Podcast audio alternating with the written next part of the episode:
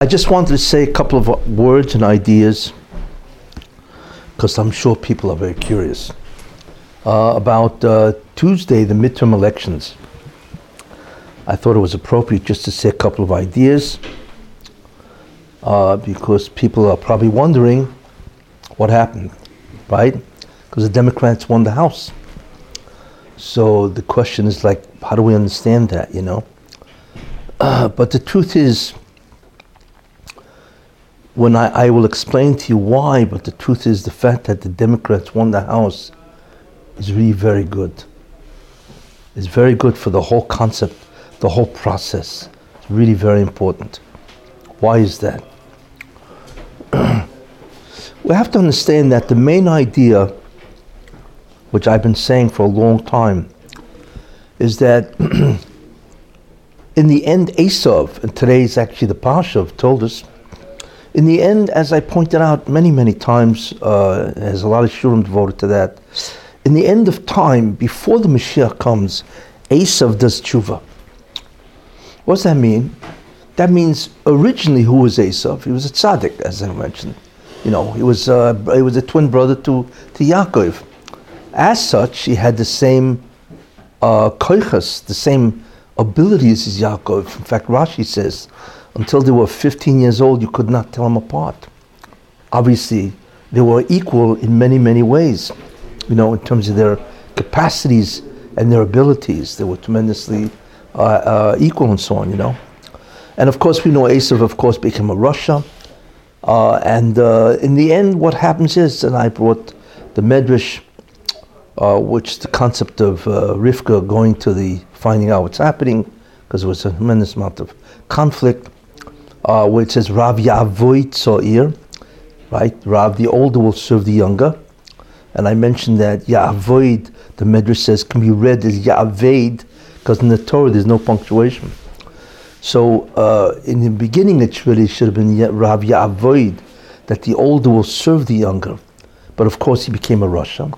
So therefore his, his path in helping Yaakov was no longer Ya'avoid, where he was served, assist Yaakov to do the tikkun, to rectify the, the creation.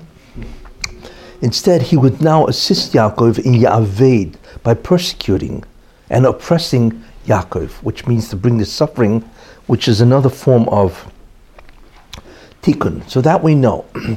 so what the Marsha wants, obviously, is that Esav does tshuva. But there are, what does that mean? In order for Esav to do tshuva, uh, Esav, you have to preserve Esav. Esav has to survive. Now, I had mentioned many times, of course, that America is what's called the Toiv Sheb Esav, the good part of Esav, right? And Trump, Donald Trump, in many ways, is, is a messianic figure of Esav, of Edom. Edom is Esav, and so on. And uh, he is the individual that is the personification of Esav, and we see what he's doing, which is incredible. He's assisting Israel, confronting the world. He's doing exactly what Esav would have done, which I had mentioned uh, a while back in the Shion Kavanaugh, from the word Ish Sadeh, a man of the field, which means that Esav is going to confront the world, because Sadeh means a field, means the entire world, and so on. And he confronts them in many ways, and so on. But the, but uh, but there was a, a, major problem, and I feel that the Rebbe stepped in, so to speak, to solve that problem. Not totally, but it it what called it uh, mitigates the problem. What was the problem? You know, there's a halacha that when you go to war against an enemy, don't corner him, which means don't get him in a way where he's cornered right? Which means that he has no exit. He can't get out. He's cornered, right? There's halacha, you can't. You need to leave him with a way to run away. When Jews make war, you can't leave the enemy, whoever they're fighting, with no exit or no escape route. Why? uh, because it's interesting. When as long as a person thinks that he can escape, right? So he will fight with a certain amount of energy, right? Why?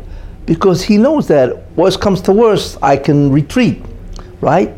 because there's a way to retreat. But what happens if you corner an enemy and he has no escape? He has no escape route, you know. Uh, so all of a sudden he realizes he's finished. The only way he can survive, he must kill you. You see? So in other words, the only way he can survive, if he's not cornered, he can run away. But if he's cornered, then he knows he cannot survive. He must kill you. So automatically, he will get an incredible, what's called an adrenaline rush.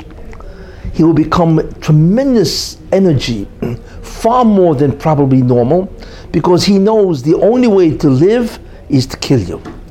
That is why you need to leave uh, some type of an escape route for your enemy. You see, he, he needs to think that he can survive without, right, having to kill you because he can flee.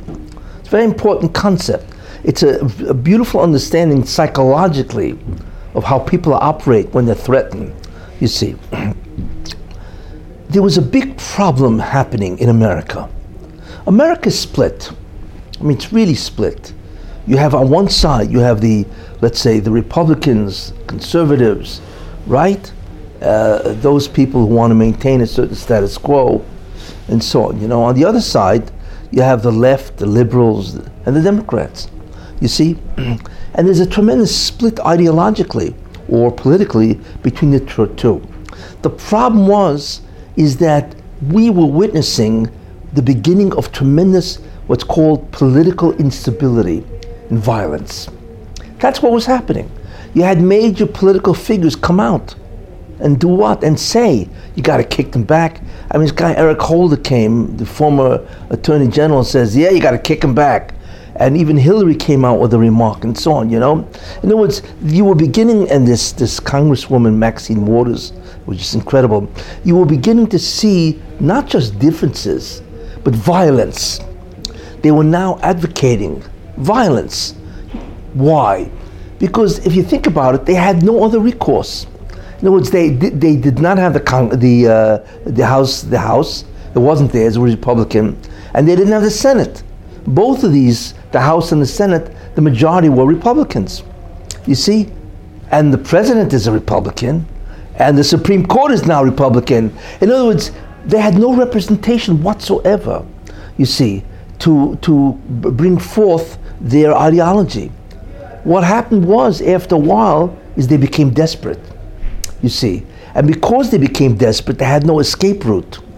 You know, they had no legal representation whatsoever to assert and to state their case, which means they became desperate. So what happened is an ideological split actually became violent. And that's very dangerous, you see. I'm not saying there would have been a civil war, but there's no question that had they lost the house, they would have no escape. They have no way, right, to represent themselves in any political way. You see, so what would have happened is they would have become much more violent. And you never know what that does to America. That's how rebellions begin, you see, where there's a tremendous ideological uh, difference between groups. And when one group feels it has no other means but to be violent and overthrow, that's what they do. You see, so there's no question that had the Democrats lost the House, and this would have continued again with everybody, everything being Republican, once they began down the path of violence, there's no question that it got, would have got worse. But if it gets worse, that's very bad for Esav, you see, because that threatens the whole what? The whole ability of America to function and to help the, the Jewish people which is what Trump is doing, you see. So if you think about it, there was a tremendous wisdom in what's called throwing them a bone. It's a decoy. That's what the Hashem did. He said, wait a minute, you guys are getting too excited. Here's what I'll do. You know, I'll give you the house. They say, well, you give them the house, so that's going to be problematic. Not really. I'll show you how. Okay? First of all, the Senate, and the majority, of course, of the Senate is Republican. The Senate is the one who determines the Supreme Court nomination, not the House. They do it by themselves, you see. And the morality of America comes from the Supreme Court. That's the whole morality. The whole content, and I mentioned in a, a previous year, uh, that in many ways America, right, that America is uh, what's called chayav misa. Why? Why is that? Because first of all, from the Supreme Court came the whole concept of gay marriages and gay rights. That's against the Torah. It's a death sentence in the Torah. So that's number one. The second thing is Roe versus Wade. It's ritzicha. They kill partial birth abortions, right? They can kill a kid. I think in the ninth month they can kill the kid. That's murder. So America is actually practicing, right? And it's been it's been uh, what do you call it uh, legalized by the Supreme Court. You see, they are committing murder, right? And and and uh, and uh, homosexuality, which is both chayav misa, subject to the death penalty in the Torah. You see, so the morality of America in many ways comes from the Supreme Court. And therefore, the Supreme Court remains what it's going to be. It's already conservative, you see, and the, uh, the Senate is the one that votes that. So that will remain, you see. The concept of morality. Also, it is the Senate that uh, uh, confirms judicial appointees, and they are responsible for justice. So that also remains in, in the uh, in America to do that which is uh, righteous. And I mentioned that one of Trump's job is to make America more righteous. I mentioned that in the Kavanaugh and so on. You know. Uh, besides that, a great deal of what Trump does, right, is not through the Congress. It's through executive orders, and that that remains, whether he has a house or not. That will remain.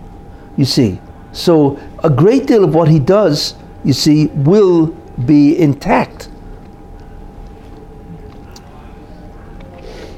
Uh, therefore, what the Marsham did to preserve America, in that sense, he threw them the house, let them have the house. But that's not really where, where the real power lies. Like I say, the real power in terms of the uh, uh, justice and morality lies with the Supreme Court and the judicial system. And also, Trump is able to do what he does anyway because he does it through executive orders, you see.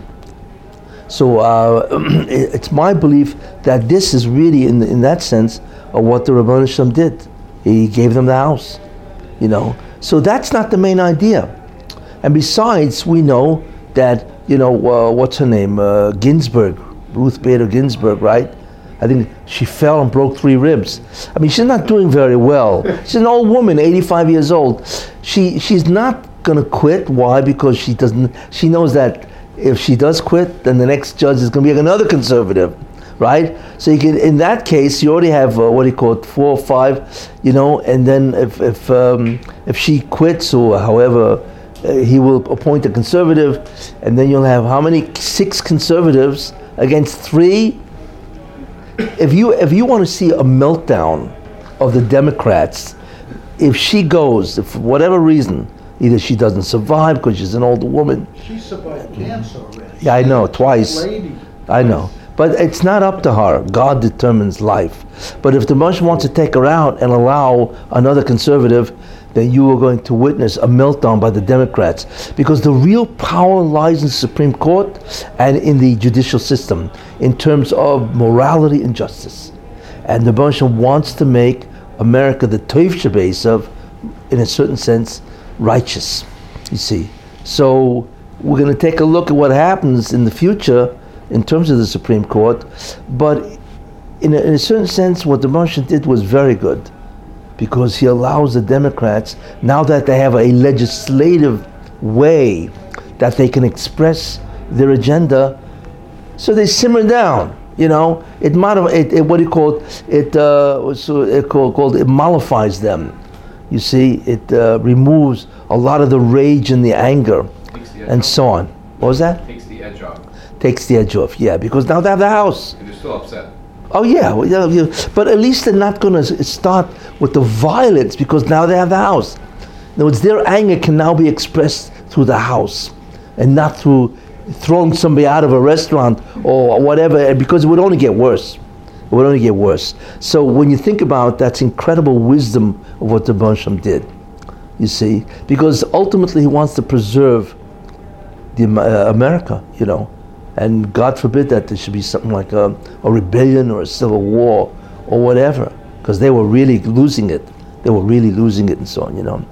So in that sense, um, it was a really uh, it's a it's a plus and a benefit to the entire agenda of trying to um, make America righteous, helping Israel, and so on.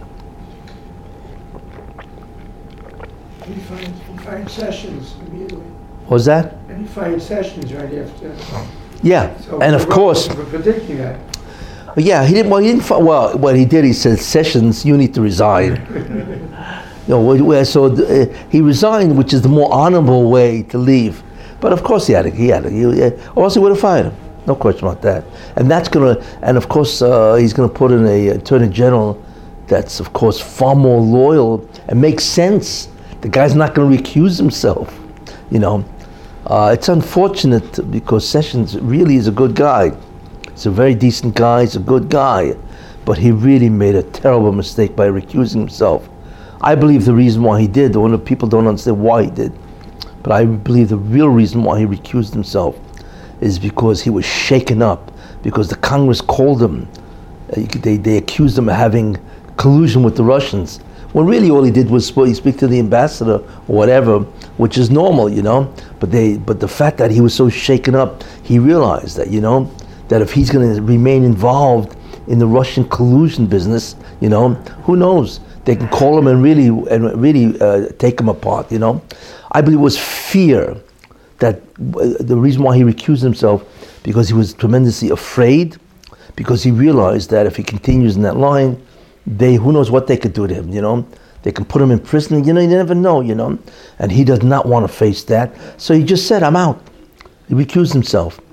But the problem was, of course, you know, you don't do that. You're the attorney general, and then then, then once he did that, he basically fell apart. He just had nothing to do. All these things with uh, what's uh, Mueller going after him, he just threw in the towel and says, "I'm out of here," you know. So he just did his other stuff. But the main thing Trump needed is, where's my attorney general? Not because it, it- not because he's bound by the president. No, but he, he wasn't even defending justice. Why do you recuse yourself? What are you talking about? You know. And then there's so many people that committed crimes you know, leaks and crimes. I mean, it's all it's all over the place. He did nothing, which is astounding. So I believe he just fell apart. And that was it. You know, tragic. You know, but um, I believe that's what happened. But in any case, uh, I think that's um, uh, that's really what happened in terms of why the uh, the Democrats won the House. It was very good. Preserves America, takes the edge off, as you said. You know, and. Um, it um, uh, removes all the tremendous, uh, it mitigates all the tremendous hostility that they have. Not that they're not angry, but they have a way of expressing it. They have an escape route, you see, and therefore they won't. Uh, it won't be lahashmod laharag, as they say, you know, to kill, to destroy the Republicans, you know, throw them out, whatever, and so on. Anyway, anyway, that's um, that's what I feel is really going on. So you know, so what? Okay, you know, there's a second idea which I think is important, and I think what uh, what Trump has to realize, you see, is that he can be uh, that his power base, he could be threatened. He lost the House. That tells him something, you know. He's not, you know, how you know his whole sense of security that he'll never lose any authority, power, is shaken, you know. So I think what God is doing is warning him: don't mess around with Israel with your peace proposal. I think that's what it is. Also, it's it's also a warning to tell him that. Listen, you know, you know, and so on. You know, don't put Israel at a tremendous disadvantage when you come out with your peace plan. It's also part of the uh, the reckoning and calculation and so on. You know. Anyway, any questions? That's that's my what I want to say. My take on this uh, midterm elections. It's also the, the, the media is also mollified to a certain degree. Um, because especially since they made a lot more of the victory than it actually was. Yeah. well, this whole concept of a blue wave was not uh, uh, with nonsense. What blue wave? What blue wave is right? You know, it just shows you they're all, they're all a bunch of liars. No, it's all it's always a lie. I mean, they won, they won, but it, how, how much of a majority did they have? I don't know how much, but it's not significant. No, it's like But a blue wave. Chart of all these presidents, Clinton, Bush, all these people. They lost far lot more. Oh yeah. Well, what's his name? Obama. He lost sixty-three congressmen. You believe this? What a slaughter! And they all lost. Even Bill Clinton lost, and so on and so forth. You know, that was a blue wave. You know, and so on. You know. But anyway, Trump a red wave. at the press conference that he, he, broke, he made history. He's the first president. I mean, they had the lowest the- turnover. right in the midterm after he was first elected. Yeah, because they always lose in the They're still hostile to a certain extent because that whole Acosta business. Oh wow. Yeah. hostile. Yeah. They want He to was do right back, but- they're not gonna stop. No. No, they're not are, stop. those are thank They're No. gonna try to. But at least, at least there won't be physical violence. See, that what that's what was happening. They attacked the house of the Fox News host. The what? Fox News. Yeah. They attacked his house when he wasn't home. Oh yeah, Tucker. Uh, Tucker, right? Yeah, Tucker Carlson. Who? He's a commentator, Fox commentator. They attacked They his. attacked his house. What They did attacked, I don't know if they what attacked did house, I don't know yeah, details. they're, Yeah. They they're broke down banging the on the door. door. They. I mean, the Democrats did that. Yeah. Yeah, yeah, that's violence. Antifa, they call it. Yeah, that's violence. Yeah. That that was the problem. It was Wasn't there- beginning. His wife and kids were there. Okay, whatever, but that's exactly what this was aimed to prevent. That kind of a, the beginning of rebellion and violence. And now they're, they're not going to do it. What's the point? Just get your guys in the house to do something, you know. You know. And I like the way he told them, you're going to investigate me, you know, then the Senate's going to investigate all of you guys. You know what I'm saying? Which is, which he's right. What is this, a game? Um, He said, "I'm better at it than you. You won't stop." That's what he yeah. said. Oh, yeah. Yeah. He'll go after them. Yeah. Yeah. The whole thing's absurd. It's just so. What it- it's it's, it's a, you, you can't believe that grown men who have this type of position of power and responsibility, they're acting like a bunch of kids. You can't believe this, you know. Let the guy govern. You know, let him do something. He's doing very well. You know, what is this? Getting revenge? You're going to go into his tax records? I mean, the whole thing makes no sense. You know, it, all it is is revenge. It's a bunch of kids that are seeking revenge. You know, the, the, the whole thing, you should know, it, it, it's an embarrassment. That whole Congress is an embarrassment.